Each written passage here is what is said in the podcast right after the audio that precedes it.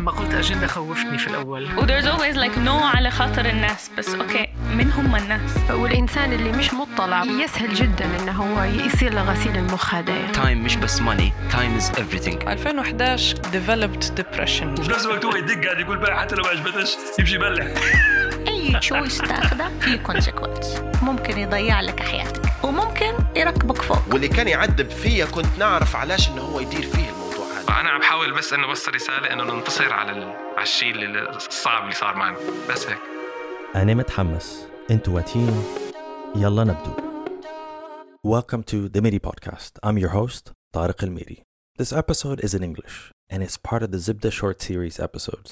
Today, I'm excited to share with you a clip from my chat with Hiba Layas, a talented architect and designer, in episode 14. In this clip, Hiba shared the story of the summer when she left Libya on a boat and the moment she took off her hijab. It's one hell of a story. I'm excited. Are you ready? Before we start, share the link to the episode with someone you care about. Let's do it. Um, bit of Tupac, uh, Biggie Smalls, you know, the sort of. Um, Good taste. Yeah. I like the Fugees a lot, actually. It's been a while. So you had this idea of a world out there, and comes that summer, Then comes that summer you're gonna where. go there. Like, what? What are you thinking? You're like, oh, sh- Yeah, so my dad dropped the news. He's saying that we're gonna go. I think I've got uh, a job position for London, and uh, You're like, say no more. You just packed. زي ما كملش I الجملة was, صح؟ just, I You're was like, just like, no, like, what were you feeling? Like, did you buy it? I, I think no, I think with with, with I just can't imagine. I, I like, can't. I you know you have to be very diplomatic in situations like this. You have to show that you're not very interested. Ah, so the resistance is still on. Yes, like the protest. You can't sort of set it on saying that you know, thank goodness for that kind of thing. You know, so, so you have to play it cool. So I think I was playing it cool, if I remember correctly, Mhm. until You didn't play it cool for long. You know? It was like for for like what, a couple of days in. yeah, I remember I had to send you know write letters to my friends in Libya at the time. You know, أصدقاء ال- أصدقائي الأعزاء أحبابي as, حبيباتي yeah, and we had to write letters to each other. And I'm thinking in the back of my head, I'm getting the. I love yous and everything, but you know, it's time for Hebsky to go. Um, anyway, so I we went on the. طبعا uh, Oh, ni- if I say 90s the struggle. boat trip, Yeah. it sounds very sort of romantic and cool. And yeah. It wasn't a adventurous. boat trip. It was like one of these ships that. Um, Yeah, yeah. It's like a massive ferry boats. Do they take cars as well? Are they these huge ones? I can't remember. I And don't think I we think had a car, but um, the worst part of it, how people describe it, because there's a lot of people who get seasick and they're not used to it. So you're constantly sitting around people who are like actively, yeah, actively just you know. I don't remember I've seen any of this stuff. I remember we just went, got on the boat, on the ship, on the decking, and then as we were like leaving Tripoli, what were you dressed as, like to begin with, Diana? Um, well, you know, I had to well dress as like how I usually dress, which is surwal, suriya twila, and and uh, mahrama. you know. Hijab, that's how yeah. I left. Yeah, that's how I left uh, Trablus, and Proper Hiba uniform, not Hipski. yeah, yet, the Hiba uniform back then, uh, which is the only one I knew to be honest with you until until that day. Mhm. I, I got on, the, uh, you know, we got on the ship. It was kind of sunsetty, so the, you know, it was nice day, and uh, we were all like getting together to take this like family photo of Tripoli in the background, kind of slowly fading away, and, and I was just like, I, I don't know, something got to me uh, and said. Like it was an opportunity for me to to speak out. I just felt like I was off land, and there's something very powerful when you're outside of someone's territory that gives you this empowerment.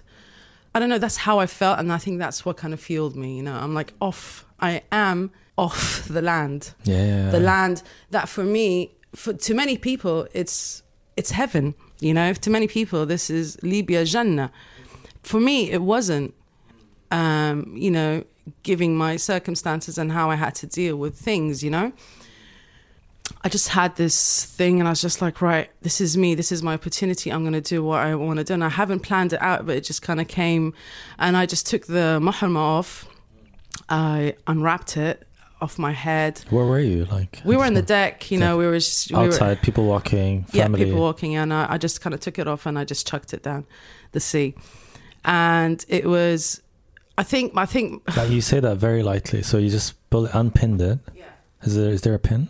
Or- probably yeah, that's probably a pin. I wasn't مش مدير يطلع ربطة هيك بالجنب.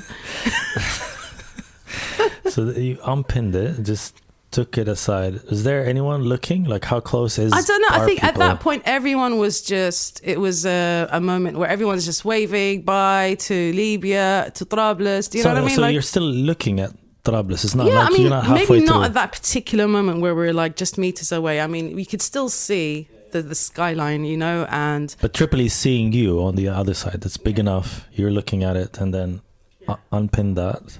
and unwrapped it and uh, kind of, I just threw it.